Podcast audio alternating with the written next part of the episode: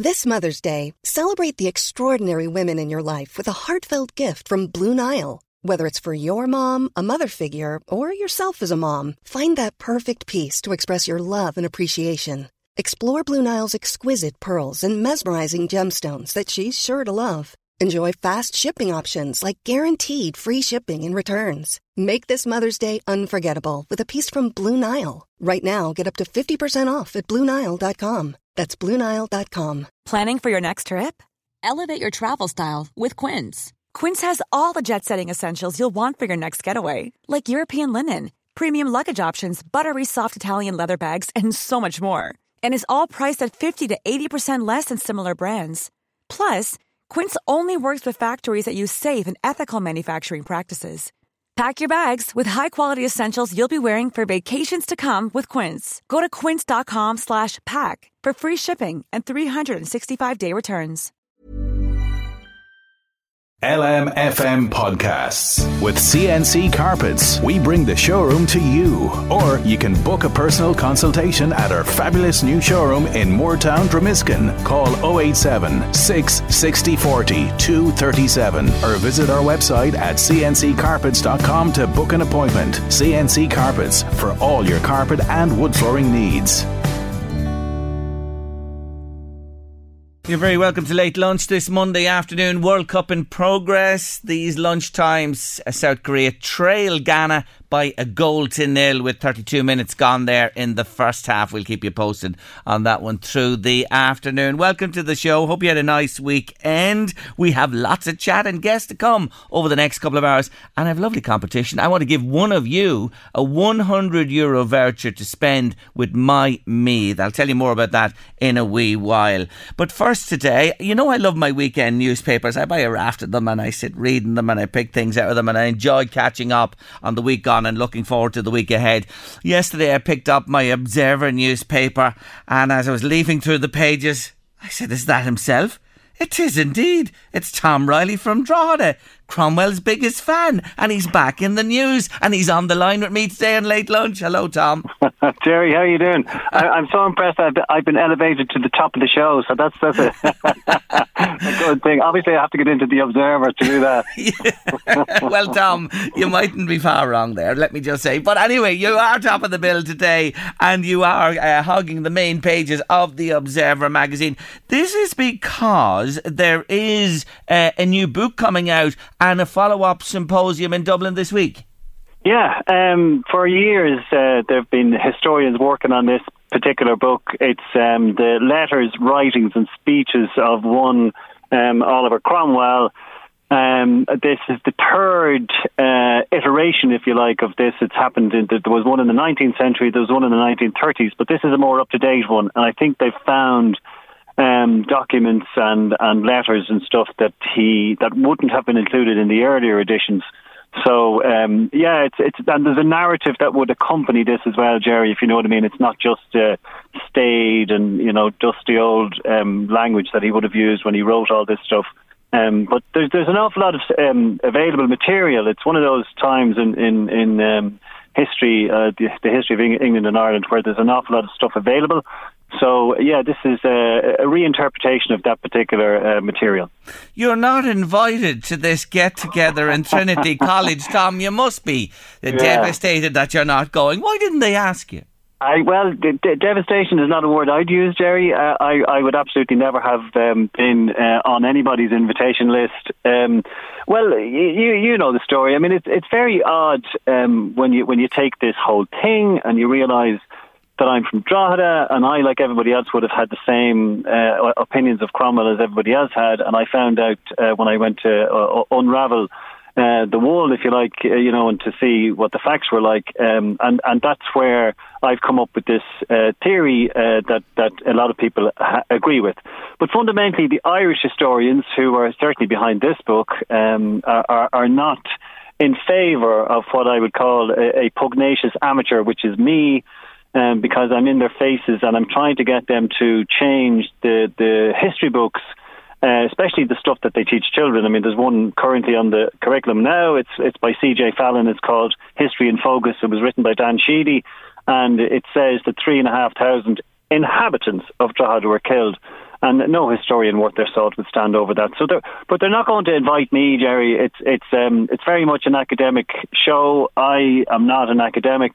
Um, and maybe that's the reason I shoot my mouth off um, most often because I don't have a reputation to un- to uphold. And like I said in the Observer yesterday, if somebody can actually prove me wrong, and nobody ever has, um, I'll just step away and go, well, that was a blast. That was an interesting journey. Uh, do you like the description? Cromwell's Irish defender, a stubborn, blinkered gadfly. I love it, yeah. And you know, I see this all the time on online as well, where they said, "Oh, uh, his his work has been debunked," and you know, this guy is shooting. He hasn't a clue what he's talking about. You know, but there are far more discerning people out there, um, Jerry, who have read my stuff, and mm. they're, uh, you know, and who you can't argue with the facts. I mean, the problem with this is that it's not it's it's an emotive subject. Yeah. So you know, people come to it with baggage, and and and um, it, it's genuine, like saying Hitler. You know, and and you have to wipe slate clean if you want to look at it objectively, which is you know, it's exactly. I, I have never been um, seriously challenged by any historian anywhere, and yeah. that's that's absolutely categoric.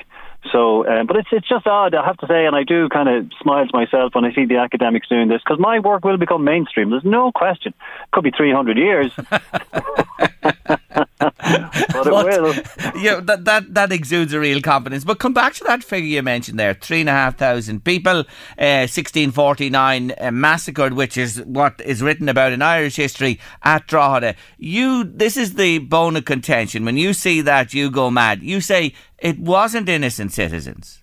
It's a very it's a very narrow point I'm making, Jerry. Yeah, you you you, you outlined it very well there. It's a very narrow point. I mean, I'm simply saying, although I will con- contest what you said. You said people. I didn't say people. What what the book says say, say the history books currently is inhabitants, mm. and that's nonsense because um, it, the shock and awe and the reason the massacre was was dreadful uh, in its in all its it, uh, you know dimensions back in that day was because the soldiers were all disarmed and killed, and it was a massacre.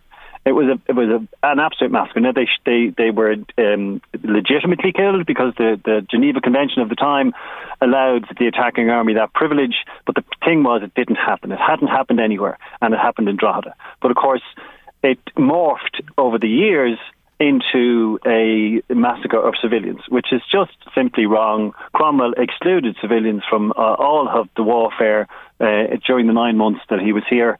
Now, subsequent to that, um, and, and, in the Cromwellian plantation, which I really don't have significant opinions on, uh, Cromwellian soldiers did things that are, that are very different, um, mm. but not under his watch and not under his orders. The man who was beaten to death with his own wooden leg. Is that a true story? Ah, yeah. Well, you know, it comes down to in a pamphlet, and and uh, I, I, I would, uh, on balance, I would say yes.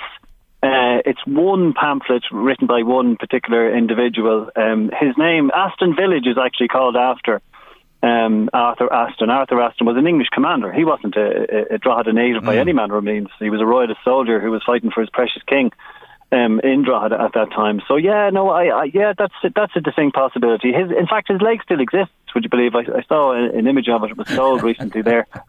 I know the rest of him isn't too healthy. it's like the head of Kahoo. I won't go there. Uh, let's keep let's keep it country. Um, the other thing is, why do they have to say that you failed history in secondary school? Did you, Tom? Terry, I get off on that. I have to tell you, I I, I recently posted my uh, leaving certificate results on on on uh, my Facebook page, and yes, I got an F. I had no interest whatsoever. Now that's an F. I, I, you know, I was dreadful at history. I couldn't tell you the difference between a Fenian and a black and tan. I was, I just did not know. Um, but you know, I, I seem to have the grey cells that that kind of you know I gravitated towards history as a, as a very young adult, and I thought you know I, I just I'd like I'm interested in this now. Mm. But as a teenager, I had absolutely no interest. But I get off on it, and the reason I do is because I'm an amateur. Mm. And I've essentially, in my opinion, um, changed a perception of Irish history. And I think that's a David and Goliath story that hasn't been written yet. And by the way, I'm writing that. I'm getting so much mileage out of this. My next book, as is uh, outlined in the in the Observer, is Making a Massacre, and that is a hilarious twist on the making a murder murder murderer yes. Uh, net, Netflix sensation that, that happened years ago. But, the, but they're making a massacre that didn't happen, and and, and, and, and, and it fosters, as I've often said, anti-English uh, feeling, uh, which in these day this day and age is just not helpful, and I think it's completely wrong. So the next one's on the way to build on Cromwell at Drogheda, Cromwell, an honourable enemy. Cromwell was framed, and the novel, which I have here beside me, The Protector, which you published earlier in the year. Look, when you put the mask on display back in 2000, that's still talked about today, I have to tell you, and all the furor that that caused when you said he's back. But here's the thing do you still, or is that history? And this is in the piece yesterday. Um, that you know you got a bit of abuse. You actually got threats. They threatened to burn your house. Is that true? they did. Yeah. Yeah, no, I mean, without going into too, too, too significant detail, I did get a letter that was in my letterbox and I hightailed it down to the Garda station and I brought it in, and the guy says, "Well, why would anyone want to kill you?" And my immediate retort was, "Well, I've written some history books." And he said, "Well, they must have been very bad." So I, sorry, I don't mean to laugh, but it sounds no, no. funny. I, I, I genuinely don't take any of that seriously. I mean, I, I know defenders of look, it's a historic event. It's it's the may as well have happened on a different planet. Planet, the economic, religious, political culture, everything was totally different then. I don't believe we can judge from this distance. So you do have um, individuals with uh, opinions, and, and and trust me, there are people listening to me right now who are just the bile is building up inside of them, mm. um, and I know that, and, and I appreciate that. Um, but you know, read a book and read a balanced book, and, and, and deal with the facts as opposed to what you've been taught, which is a conditioning and a, and a tradition that's that's completely erroneous. Do you think they'll continue to ignore you. I'm talking about the academics and the people behind this new book and uh, the getting together in Trinity. Is it convenient to ignore you? Would you be, you know, that gadfly? yeah, yeah. no, it's it's it's very convenient for some of them to dismiss me as a crank, and and I get that. But there are, uh, as I said to you, Jerry, trust me, there are loads of historians, maybe not necessarily on this island, um, who uh, would agree wholeheartedly with the, with the kind of things I say because it's again it, you can't this isn't a scientific solution that's very difficult to understand. Mm. This is uh, you know I've put a YouTube video up there I've gone through all of the the, the the the facts and you can't conclude anything other than the fact that yes, some civilians, and we have no idea what the number was, maybe a handful, maybe maybe I'll concede a hundred, but that's by you know by accident or certainly wasn't deliberate, collateral damage or whatever you want to call it. Um, but you know, three and a half thousand of Drogheda's inhabitants killed. It, it, it, just look. I mean, it's it's just absolutely not true. And and yes, I will defend this till my dying day. But but trust me, uh, my my work, uh, the message is getting out there, but very very slowly one way or the other, he made his mark, and historically, uh, you know, this will always remain a, a dark day in the history of Drogheda. Isn't it amazing? Uh, even though we were talking back to 1649, which is a long, long time ago, as you've alluded to several times in our conversation, that it still gets the gander up in people one way or the other. It amazes me. It really does. I mean, anytime, anytime I put something again online, uh, you know, you just get these people, especially if it's a an Irish site, or you get these Americans who are much more vociferous about this kind of stuff than, than Irish people are. But yeah, no, it's it's it's, and it's very clear, Jerry, that just simmering below the surface, that there is you know, that grudge still being held, that anti English sentiment. I mean, I know. Look, I I'm perfectly happy to see England lose to Wales this evening, and that would be be be, be lovely.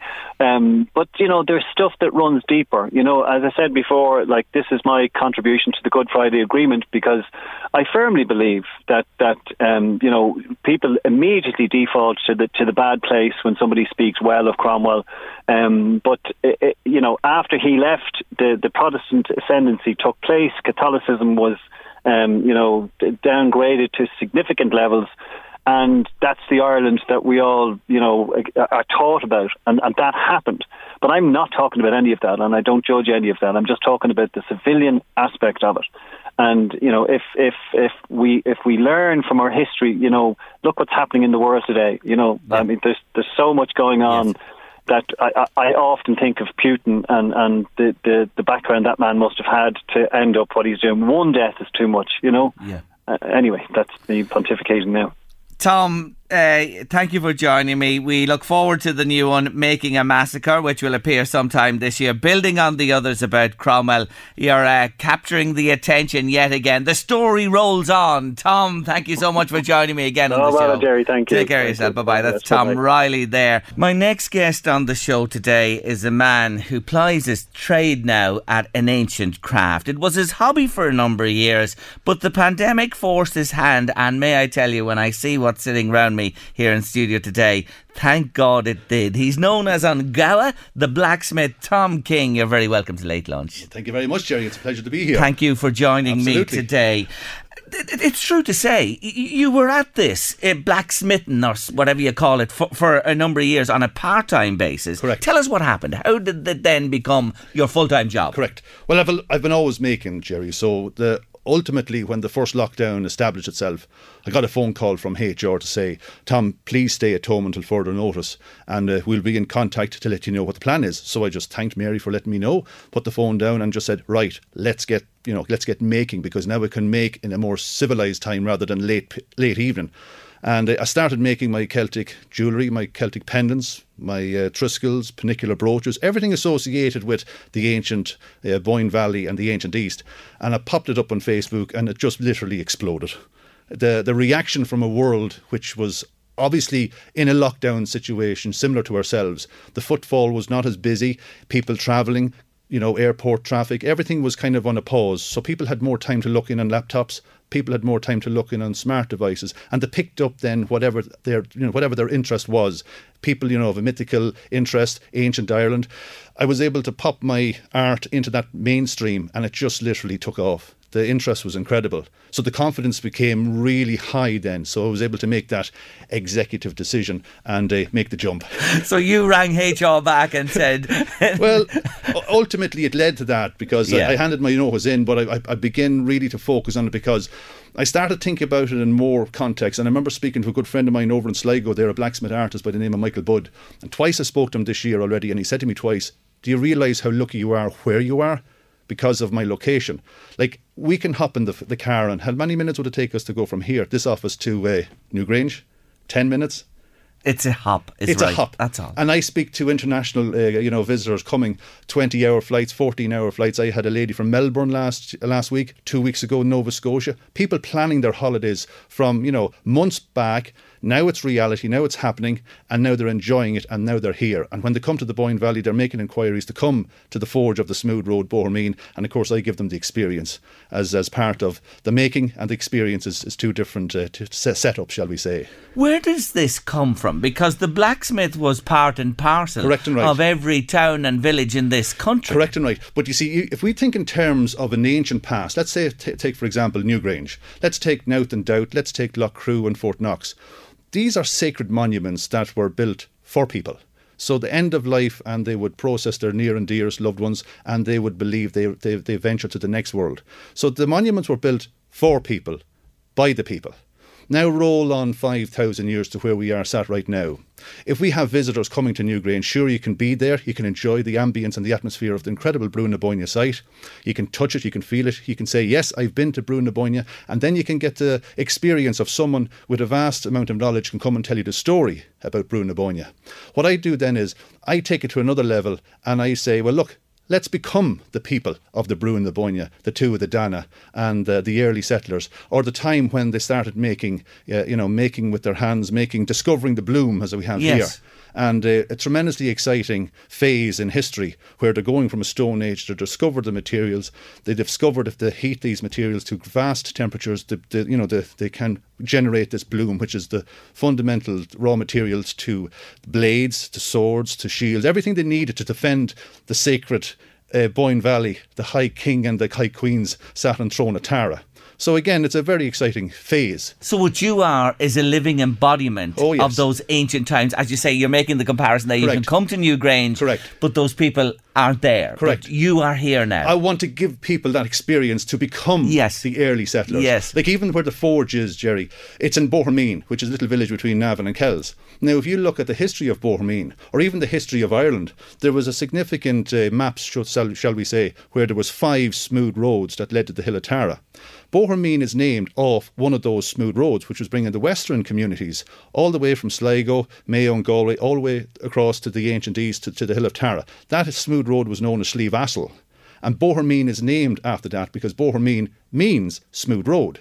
So I have that, and I'm saying, you know what? That's incredible because if I say now where my forge is, and I describe it literally saying, you know, it's the forge of the smooth road, Slí Asail, ancient artery to the hill of Tara, that's very appealing then to an international audience who's, you know, deciding on what they want to do regarding when they come to Ireland, this is what we want to do. Mm. And I'm getting messages six months, eight months before they even travel, which is wonderful because they're clear in what they want to do rather than just land in Dublin Airport. Right, Ireland, show me what you got. You know what I mean? So they arrive into you and you are there, a working, living embodiment of this. Hand me that little piece of metal yes. there. Explain this. Now, listeners can't see this, but this is. Uh, I'm holding this here, yep. and really, this is what it started with with our ancestors Correct when they right. discovered this. Yes, this was one of the activities that we worked with uh, with my friends at the the Uisneach the Bealtaine festival there earlier in the year in the first week of May. So my friends they set up their their their, their furnace or their kiln uh, three or four hours of a Friday evening, getting this vessel ready, ready for to be fired Saturday morning. They then got their ingredients, chucked it all in, sealed it all up, lit the fire, and this fire was burning or an, an accelerated fire burning for about seven, eight, nine hours. And once that time has passed, then they tap into the side of the clay and then outpours the molten metal. And this is the molten is metal that's, solidified. That's the bloom. They call it a bloom, which is the fundamental, the very basic form of metal. Now, there's a lot of work needed there to knock out the slag, mm. knock out the impurities. But again, that's that's how it was discovered. That's how it was worked. You know, this was when someone would have sat with a leather bellows, catching the air, pushing it. There would have been a little channel under the ground, going to the forge, and somebody somebody would have worked that there, you know, a vast amount of hours. Again, knocking all the slag, the yes. impurities out of that, and creating that pure metal. So this was iron. the transformation from the Stone Age. Correct and right. Yes to this, Correct. and then they created their weapons yes. and implements and everything. Correct. Like they became so skilled with it. You see, yes. they learned the principles. They learned and understood once working the fire, and they became, you know, they, they created the blade and the sword or the shield or the ceremonial jewellery. Again, you can imagine if Queen Maeve came from Sligo mm. on some of the great Celtic festivals there, where she was summoned, and it took many weeks to come. Yes. and she arrived, and and the, the two at the Tara would just look at Queen Maeve, and say, "Look at the amazing dress, the ceremonial jewellery." Belonging to her community or her understanding, considering where she came from. Yes. So the Celts met there on the Hill of Tara and they would have had a, a, a jolly good time, but mm. there would have been a fanfare of a celebration welcoming the great queen yeah. on site because again you know who she was and what she represented and how long it would have taken to, for her to come on horseback from Sligo over to the Hill of Tara. I'm reaching back holding this, yeah. you know, thousands of years. It's, it's a piece of art in its own work. It now, is, you've yeah. brought me in some of the things that you work on yourself. I What's agree. that you have there? This is a triskel here, the three, the triple spiral, shall we say, and I've based that off the artwork inside Brú na Bóinne. Yes. So the Brú na Bóinne monument is the only one with the triple spiral on it in the in the Boyne Valley Ancient Yes. East. So I, I have a, a, a rough, I have a go at it there regarding what I present as my own artistic expression, and uh, I make that and I sell that, and it's you know it's a quite a Tom, popular. it's beautiful. Well, thank you so much, Jerry. It's beautiful. And look what's on my right here. Look at this. I've never seen a Bridget's Cross like this. Well, th- thank you so much. This was an idea I had about several months ago now, and I, I, I remember navigating the concept in my mind and saying, right, here's what I want to do, and here's how I'm going to do it. Now, like every design, you, you go through a test or a prototype. Sure, there was small little tweaks I needed to make, having made the first one, but it was still a very exciting phase to say, look, let's do this and let's correct what we had concern with. And all of a sudden, we, we got the box ticked. I could make one, and I've, I I made it regarding it's a four mil wire.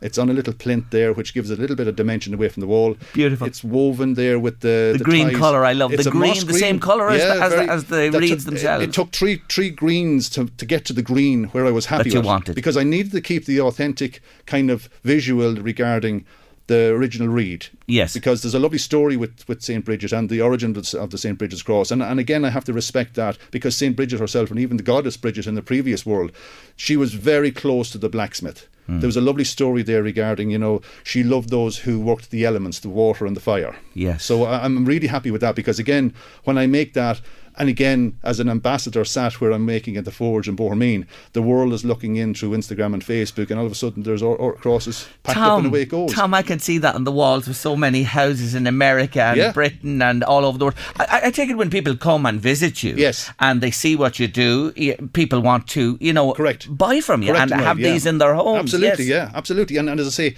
where we are and where where you know, our location, we're absolutely blessed with that. And again, to appreciate someone who's travelled so far and to allow me, you know, come into my space, into my world. And, and allow me give them an experience and give them an enjoyment that when it's finished it could be it could be an hour it could be four hours Yes. they'll turn around and say that was incredible I really enjoyed that and I'm, I'm, I'm absolutely smitten with that That's then. what people love because they love to really, you know, go away with that warm feeling, and they would, of course, from a forge Yeah. and a blacksmith, Yeah. a- and feel that they've really, you know, experienced something quite unique. So people come to you, they visit. Do you do the bit of food there? I do, yes. I have a little bit of fun as well. I have my, my menu. Uh, most restaurants have the early bird menu, but I have a very unique menu, uh, Jerry. I have the early bird menu. and I, I have two very popular dishes on the bar, on the early bird menu. The first one is the banquet burger. Yes. Created on the very famous uh, mythical fry, uh, frying pan. And the second one, which is a very popular dish, it's called the Mound of Sausages. Based on the mound of hostages at Tara. It's a it's a cracker. People love it, you know. A little bit of rocket salad, a little bit of olive oil and sourdough bread. They just love it. it just actually goes hand in hand with what you do as well. May I say you look magnificent? Well, thank you so much. You have a beautiful beard. Oh, you're very but good. What's that round your shoulders? Well, well, what my friend Davog uh, Ryan, he's based in France, and uh, he reached out was at this time last year, and uh, he, he wanted to come to the forge and bring his friend Colin Keating from Dublin, who's a photographer, and of course I was delighted with that. Again, you know, an opportunity to meet new people, to meet you know opportunity regarding photography and a little bit of promotion for the forge. And Davog asked me, "Have you got any? Uh, have you got a, a costume?" And I said, uh, "No, all I have is the blacksmith's apron." So uh, Davog says, look, we'll have to sort that out. So I met Davog in Navan and uh, we went on tour and ended up in a great big uh, store where they sell sheep's uh, uh, rugs. so we got one of these sheep's rugs and we got the knife and we cut it down the middle of it and put it over my head. And Davog says that's way too clean. So uh, we got back to the forge and we got the we used the the concrete floor Yes. to give it a little bit of character. Again, trying to create that authentic character Yes. of let's say four thousand years ago, a time when if you walked through Drogheda at that time, everybody would have been dressed like this Yes. because they would have been in and out to Newgrange or all that type of traffic because that's how it was. Because if you can imagine what Drogheda Port would have looked like versus the traffic or the goods coming in, feeding the people of uh, Newgrange and the Boyne Valley, and says because it was a critical part or infrastructure of the east. Yes. So again, it's all a bit of fun because, as I say, when you come to Newgrange and you can see Newgrange, and if you can listen to Newgrange, that's fine. But if I I offer then become Newgrange, become the ancient past, become the people or a crafter in my own uh, aspect with this, you know, when I'm blessed with my hands to be able to make, Yes. and the forging and the uh, the, the Celtic jewellery is very much the forefront of what I do, including the commissions. Well, you see, making in your family goes Oh. back uh, just one generation from you because I want to say the heartiest thank you to your mother, Teresa King in Bohermeen. Hello, Teresa. I know you're tuned in today. Your lovely son is with me here. Thank you so much for the apple tart. You know me, Teresa. You know me sending me in an apple tart. How much I love them. Thank you for bringing it. She, she lit up when I spoke to mother uh, last week. She says, Look, I got an invite to go and meet Jerry. We'll be talking to Jerry on Monday. Oh, straight away, she had the gears in motion. She was up first thing this morning. Apples peeled, everything ready, nine o'clock, all good to go. Ah, you know, so, God, uh, you're, so, with that. you're so good. You're so good, Teresa. You really are. Back to you and, and, and what you do. You tie in, of course, with, you mentioned Newgrange and the monuments here, Yes. Hill of Tara and all that type of stuff as well. Is it an all year thing? Just for, for, people listening to us today? Yes. People are coming here Correct, all year to correct. visit. Yes. the numbers are not so many. For example, there was one week in particular in, Ju- in July. I had seventy-six visitors, three bus tours from my friends with Irish Day trips. They're picking up people in the city, and they call it the ancient east of the. The Celtic tour, Mm. and uh, we again, it's all international uh, footfall where they have uh, online bookings and they take the customers and they bring them for a, uh, you know, they, they meet meet up at the Molly Malone statue, they head off to the Hill of Tara, they head off to Trim, King John's Castle. They come to me then for an hour, and then off to Sarah and Niall at Loughcrew, Yes. and then on on to four, and then back to the city. So that's their day out. Isn't it just wonderful to hear that? Because for Yeah. years, Yeah. we didn't really exploit what we have on our doorstep It's a, it's an absolute. I, I, We I- are now. I describe it like this, Jerry. If you consider Ireland like a bank, Hmm. think of the ancient east in the Boyne Valley. In my own opinion, that's the gold within the safe. Yes. There's there's just you can look at it, and, and certainly a lot of people can agree with that. And and again, yeah, I know there's other like the Wild Atlantic Way, and again that's treasures. There's no doubt about Hmm. it. But when you consider what we can go to in ten minutes' time, and we've stood beside the five thousand year old Brú na Bóinne ancient memorial site, it's just incredible. And it's right beside the airport, a Correct. major port in, in Correct. Dublin, Dún Laoghaire, etc. Sure, Yeah. it, it, it's a no-brainer, really. Correct. For you, now there are people listening to us today, of course, who are natives, and they Yeah. may only be finding out about you Yes. today, Tom. Yes. What about our locals to go and see it? More than welcome, absolutely. Reach out and we, we can arrange it. I mean, that's ultimately what I'm planning. Now, where I'm working from at the minute is a, a disused farm premises, shall we say, Yeah. where the lean to once held round bales of straw and it became the straw shed. You take out those bales of straw, and all of a sudden I have a cavity where there's three anvils placed inside of it. And now I have the forge of the smooth road, uh, you know, Ashel, ancient corridor to the Hill of Tara. And that's a magical kind of sentence because it plants you know ideas in people's minds saying Yes. I'd like to come and see and more importantly we have the experience where I'll do a demonstration and, and make my what I call the Children of Lir Swan pendant and then we allow our visitor or my guest to make what I call the Crescent Moon pendant which is a very simple low risk Yes. uh, activity but it's involvement. It's talking around how it is made and you hand the hammer to my guests Yes. and they have a go. They do it themselves. But it's all very close one-to-one supervision PPE and all is involved. But it's it's like I had a grown man become very emotional there during the year. Los Angeles California spent all his life in the city and I handed this guy the hammer to say Jim you're going to have a go. He had a go. Three or four heats later the pendant is made. It's finished up with the oil. The laced leather is passed through it. And I handed it to Jim. And he became very emotional. While his 15 colleagues from America just went ah and he just started clapping. So he can see how it can affect people, you know. Yes. And these people, and when you deal with people are, who are involved in a city lifestyle, that's a completely different Mm. When you horizon to what we out. like. Yes, to what- Mm. especially when you plant them into the Boyne Valley and say, "Come and enjoy this experience." Yes. Well, listen, great to meet you today. Good luck in the future. Congratulations on Yes. your Meath Tourism Well, Award. thank you so much. Not at all. Well done to you and Yeah. well deserved. And it's a rightful acknowledgement for you and what you do. Well, if people want to contact Tom King, what's the quickest way to Well, get in you can get me on Instagram at TomKing001. You are there. Well, thank you so much. If I, if I may, Jerry, if I can just m- m- mention and make a Yeah. big shout out to my good friend Anthony Murphy. Anthony has been so Mythical suppo- Ireland. Oh, he's been so supportive. Brilliant man. He allowed me uh, place my pendants and my work on his website, and uh, that was an incredible step up, Yes. shall we say, to, from where I was to where I am now, to the point where the decision was made to go full time. And that's also a huge thanks to my many dear friends of the Mythical Ireland community. They've been so incredibly Supportive supportive, each and every one of them there. Mm. I owe them a huge gratitude of thanks. They're great people, and Anthony is one He's top one of the best, there's no great to hear it. that as well. Yeah. Continued success, Tom, to you and all you do. Thank you so for much, joining Jerry. me today. You're very welcome. Thank you very much. A major new s- survey of teenagers over the ages of 12 found that the proportion of 12 to 19 year olds reporting severe anxiety has doubled from 11% to 22% since 2012. And I'm sure with all we're hearing, that is no surprise. We're going to talk about it for the next while to uh, somebody who's regularly with me on the show. Dr. Mary O'Kane is a lecturer in psychology and education and author of Perfectly Imperfect Parenting. Hello, Mary. Hey, Jerry, lovely to talk to you. It's great to have you with us again this afternoon on the show.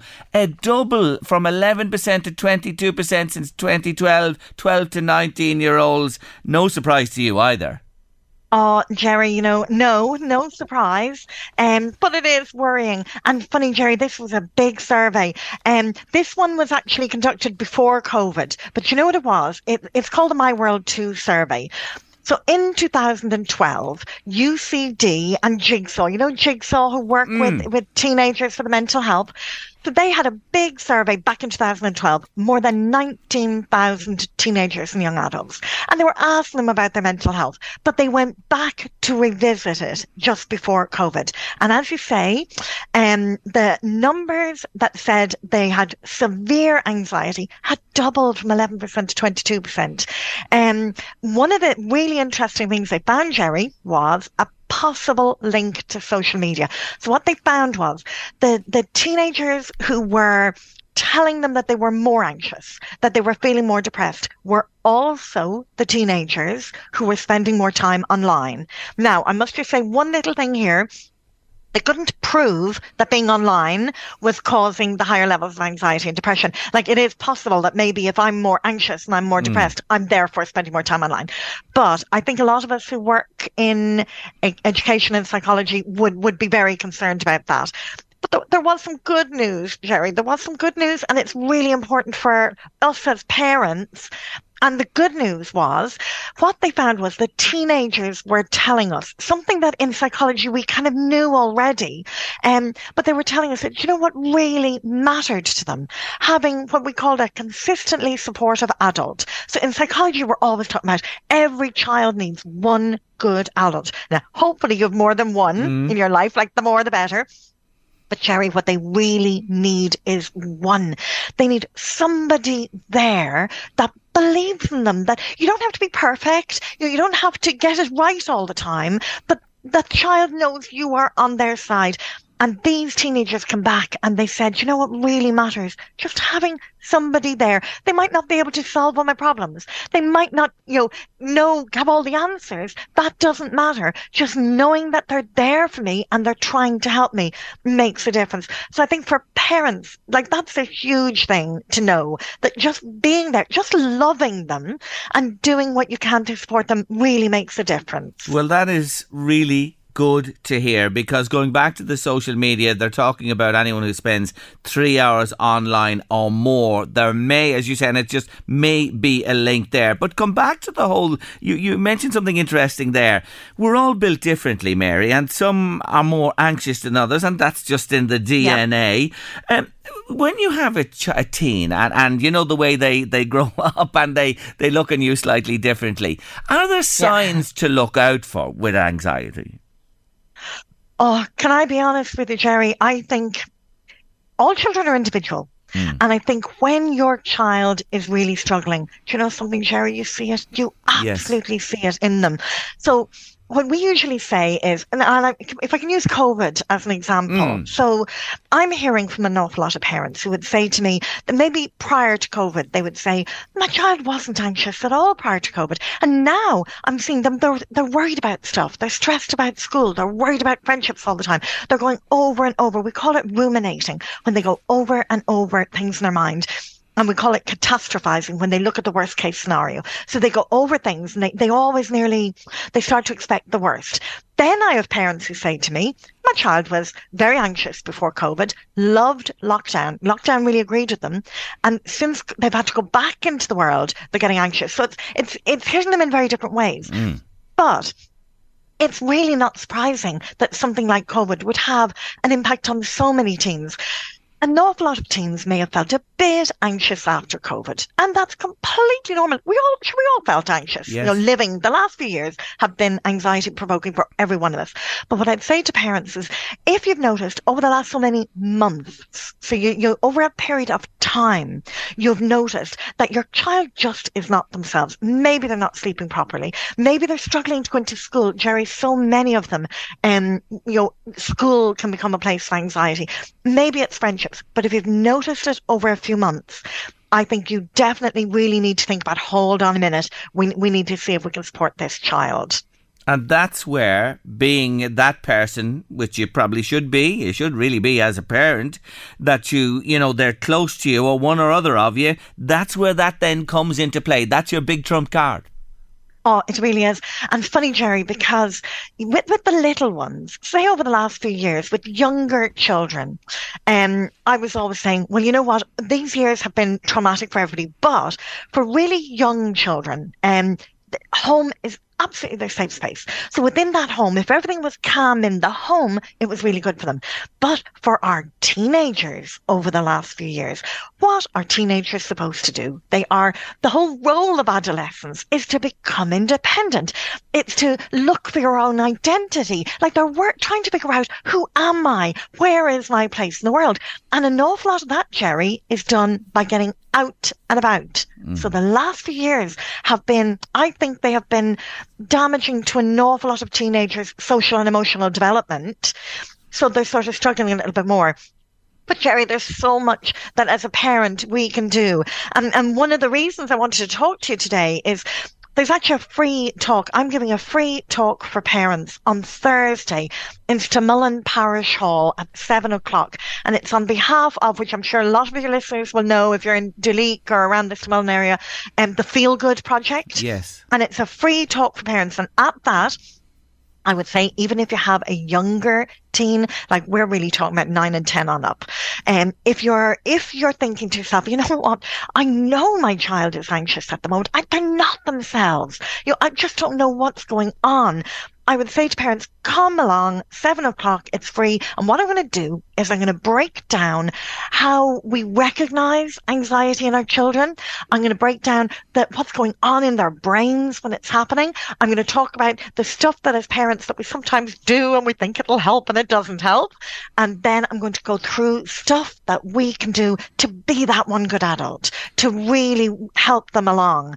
Um, so, I mean, we, we'd love um, your listeners to if whether you're a parent, a grandparent, an educator, um, if you have a teenager or a you know, late primary school child in your life that you just feel is anxious at the moment, do come along and I'm really hoping that we'll be able to help you with really practical advice on what you can do to be that one good adult and to help them. And you need to book, let me say, because uh, there is demand to be there on Thursday evening at 7 o'clock in Stamullen Parish Hall. And you can book by going online and emailing duleekdft at gmail.com. That's duleek, D for Donald, F for Fred, T for Tom at gmail.com. And I'll remind you again about that in a few moments' time.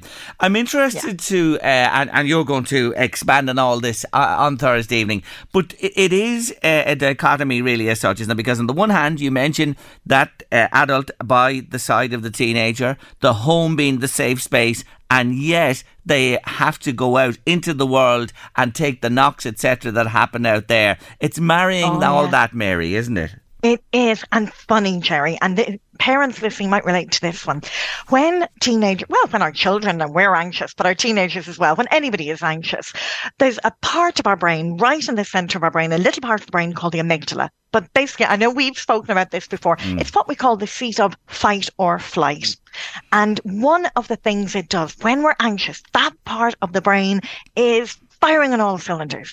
And when that happens, one of the major things that that part of the brain tells us to do is avoid. That's like the flight, to get away. So what a lot of parents might find with their children is although, I mean, obviously we really want home to be the safe space, but sometimes what we find is because children are feeling anxious, they try to avoid everything that makes them anxious. And when they do that in the short term, it seems to work. Because if I'm, if school is making me very anxious, if going out, um, you know, to play my GAA or whatever is making me anxious, if I'm going out and doing this stuff is making me anxious, and I think, okay, I'll just avoid that. I won't do it. I feel better short term. But long term, Jerry, it's very dangerous. It reinforces the anxiety. And one of the things I'm going to be talking about to parents is actually sort of supporting them to push outside their comfort zone because there's a real danger. And particularly with the teenagers who do need to be out mixing. They really do. There's a danger that if they avoid, avoid, avoid, we, we nearly, they go in onto themselves. And you know that saying, wasn't it, Robert Frost? The best way out is always through. And Jerry, it's true. Very often it's about us being that support, but also helping them out of their comfort zone, helping them to, to take baby steps to progress to where they want to be and to listen. I know I'm, I, I have to yeah. say, I have to scold myself about this at times because I remember my own children saying to me, You don't listen to me. And probably I didn't really listen. but listening is the key, isn't it? Oh, Jerry, you know, Joe, and that's another thing I'm going to be saying to parents. Sometimes we think, oh my gosh, I need, I urgently need an expert. And now we, we've all been in a place, I think, with our kids at some time where we think, I really need a doctor, I really need a speech language therapist, I nearly, nearly, really need a psychologist, whatever. It's happened to us all.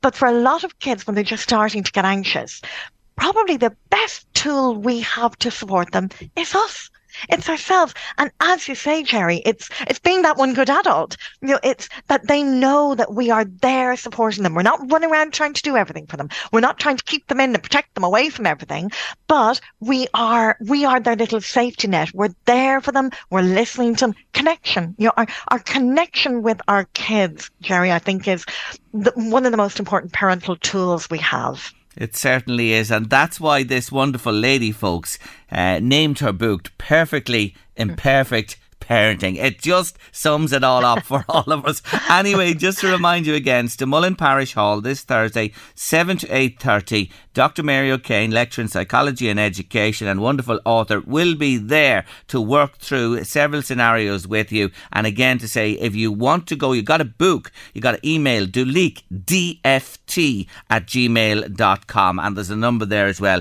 I will uh, pass out to you in a moment. Mary, always a pleasure to talk. Keep doing what you're doing. It's fantastic work and good luck to you on Thursday. Oh, thank you so much for having me, Jerry. Bye. Not at all. Bye bye. That's uh, Dr. Mary O'Kane there. There's a number you can ring as well if you want to take note of it 041 988 0523. That's 041 988 0523. If you have a teen or someone approaching their teenage years and you'd like to go along, you'd be most welcome this Thursday evening at 7 o'clock in Stamullen Parish Hall. You'll- Bruce Springsteen is coming to town next year. Yes, he plays three gigs in Dublin between the 5th and the 9th of May 2023 at the RDS in Dublin. He's some man. I saw him with Graham Norton recently, and he's just. Everybody on the panel deferred to him. He's regarded just so well by everybody. He really, really is. He's a wonderful man. And he told the story of a concert he was playing in America, and a young lad came up and met him and says, My mother loves you. And he says, Where do you live? I think it was in Detroit or someone. He told him, and he went off with the young fella after the concert at the house, and the mother made him tea and a bit of cake. And he's visited that woman and that family every time he's gone back to that city since. That just shows you the essence of the man, the boss, Mr. Bruce Springsteen. What about the refund on the plastic bottles and cans? It's come in today, fifteen cent back uh, if you uh, return a can or a bottle up to five hundred mils, and twenty five cents above five hundred mils. It's on its way. Should we all remember? We don't all, my generation and others remember the deposit scheme for the uh, the mineral bottles, the glass bottles. You bring them in and you used to get a few cents or pence on them as well. And sure, when we were kids, we hadn't uh, Rex. And I remember going visiting my cousins, the Nugents in Tallaght. Murphy's shop was next door, and we used to bring the bottles in and get the refund on them. And then we'd climb over the back wall and borrow a few bottles the next day and go back in again. And sure, we were making a few pence for our toffees and sweets and that on recirculating the mineral bottles in the shop. We were devils altogether, weren't we? The Late Lunch Artist of the Week. Artist of the Week. Yes, time for Artist of the Week on Late Lunch. And I said to you earlier on, how have I missed this man for so long? You see, my Artist of the Week this week is Francis Albert Sinatra, who was born on the 12th of December 1915 in New Jersey, the only child of Italian immigrants, Natalina Garaventa and Antonio Sinatra, who was better known, the dad was better known as boxer Marty O'Brien. He took an Irish name.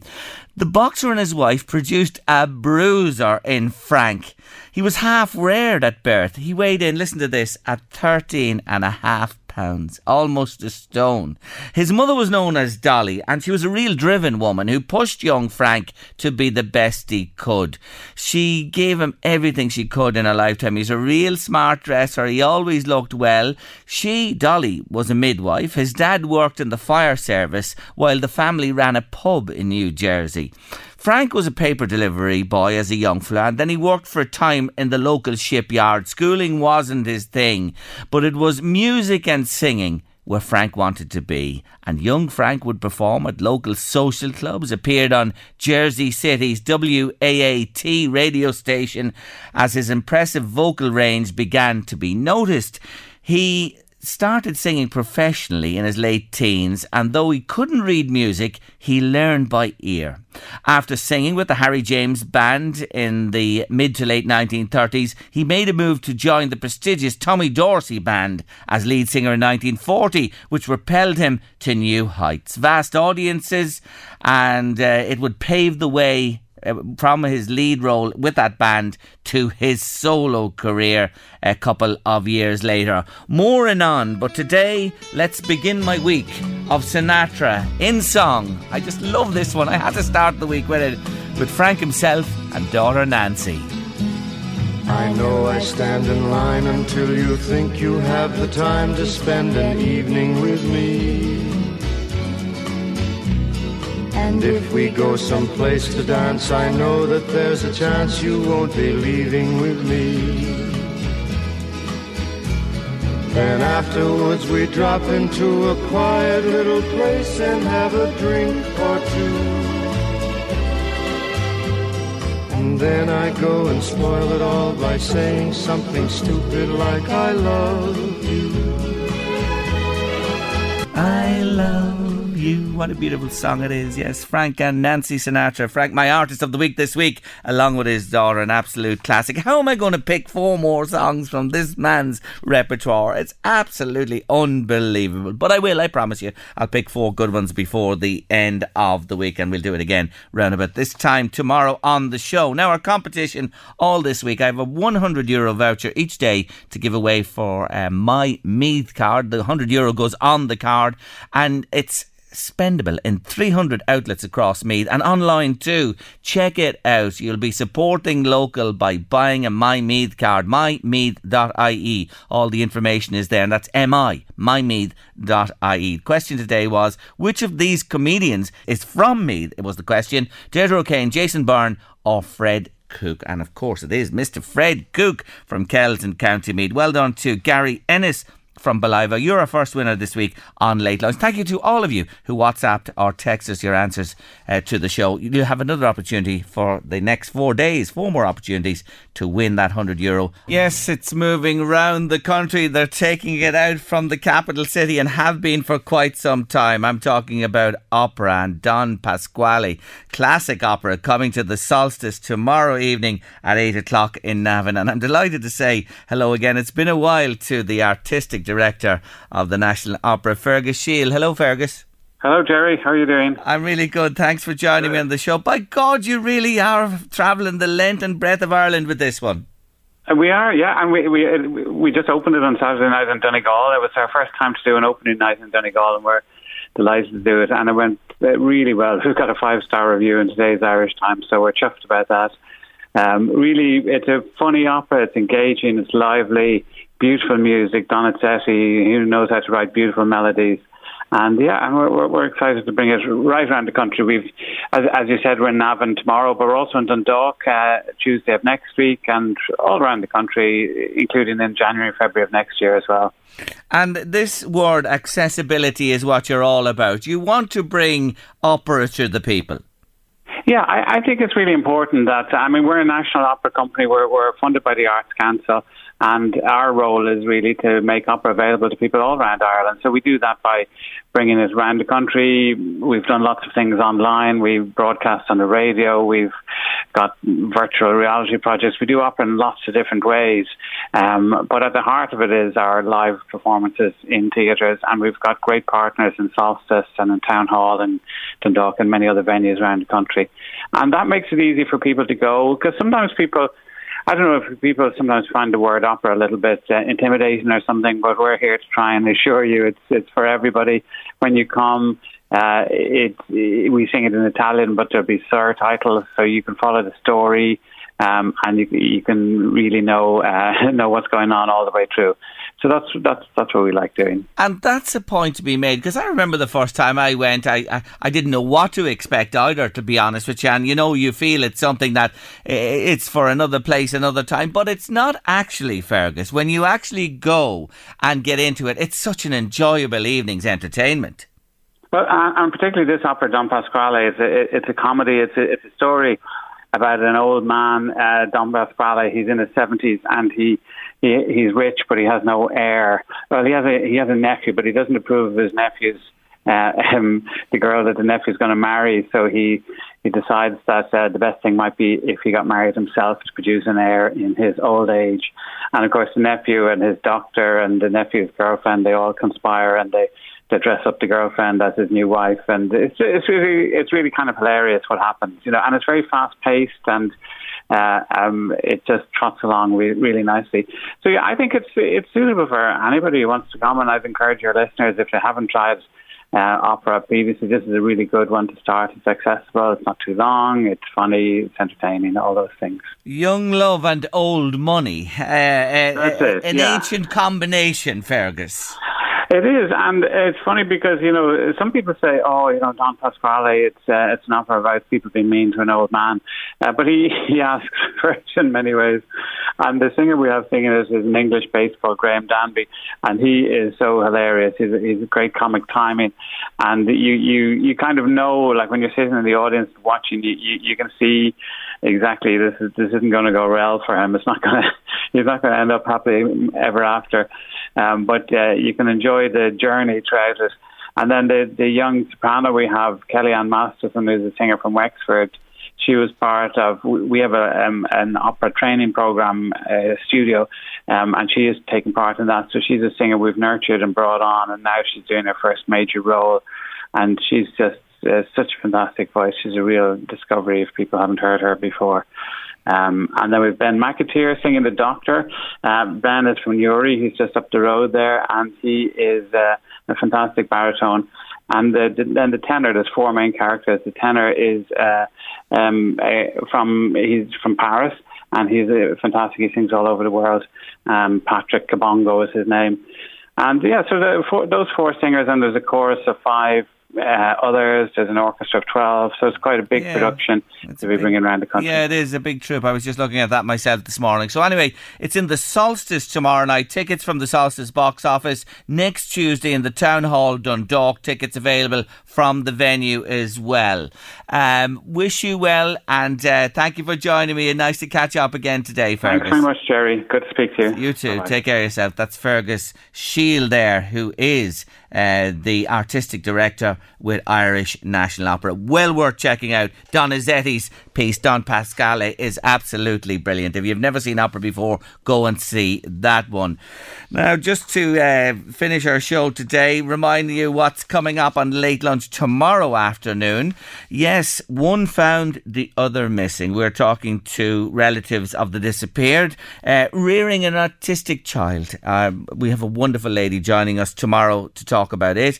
A lumberjack from Meath. Yes, indeed. Customised gifts company that are sold out after the toy show on Friday evening, locally based as well. And of course, I'm going to select another two on Tuesday for you. I just see before we go uh, that Wendy's are coming to Ireland. Did you ever eat in Wendy's when you're in the States? Yes, they're a, a burger joint and more besides. They just announced today they're moving into Ireland. They've been expanding, so there you are.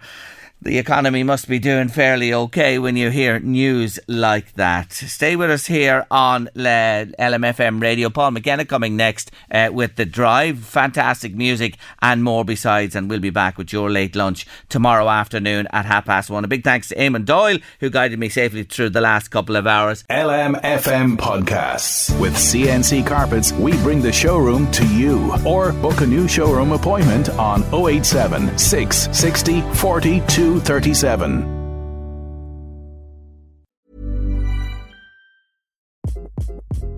Hi, this is Craig Robinson from Ways to Win, and support for this podcast comes from Invesco QQQ, the official ETF of the NCAA. The future isn't scary, not realizing its potential, however, could be.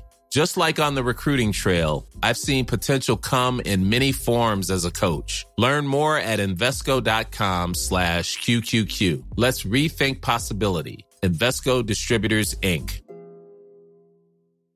Imagine the softest sheets you've ever felt. Now imagine them getting even softer over time. That's what you'll feel with Boll and Branch's organic cotton sheets. In a recent customer survey, 96% replied that Boll and Branch sheets get softer with every wash. Start getting your best night's sleep in these sheets that get softer and softer for years to come. Try their sheets with a 30-night guarantee. Plus, get 15% off your first order at bollandbranch.com. Code BUTTERY. Exclusions apply. See site for details. When you make decisions for your company, you look for the no-brainers. If you have a lot of mailing to do, stamps.com is the ultimate no-brainer. Use the stamps.com mobile app to mail everything you need to keep your business running with up to 89% off USPS and UPS. Make the same no-brainer decision as over 1 million other businesses with stamps.com. Use code program for a special offer. That's stamps.com, code program.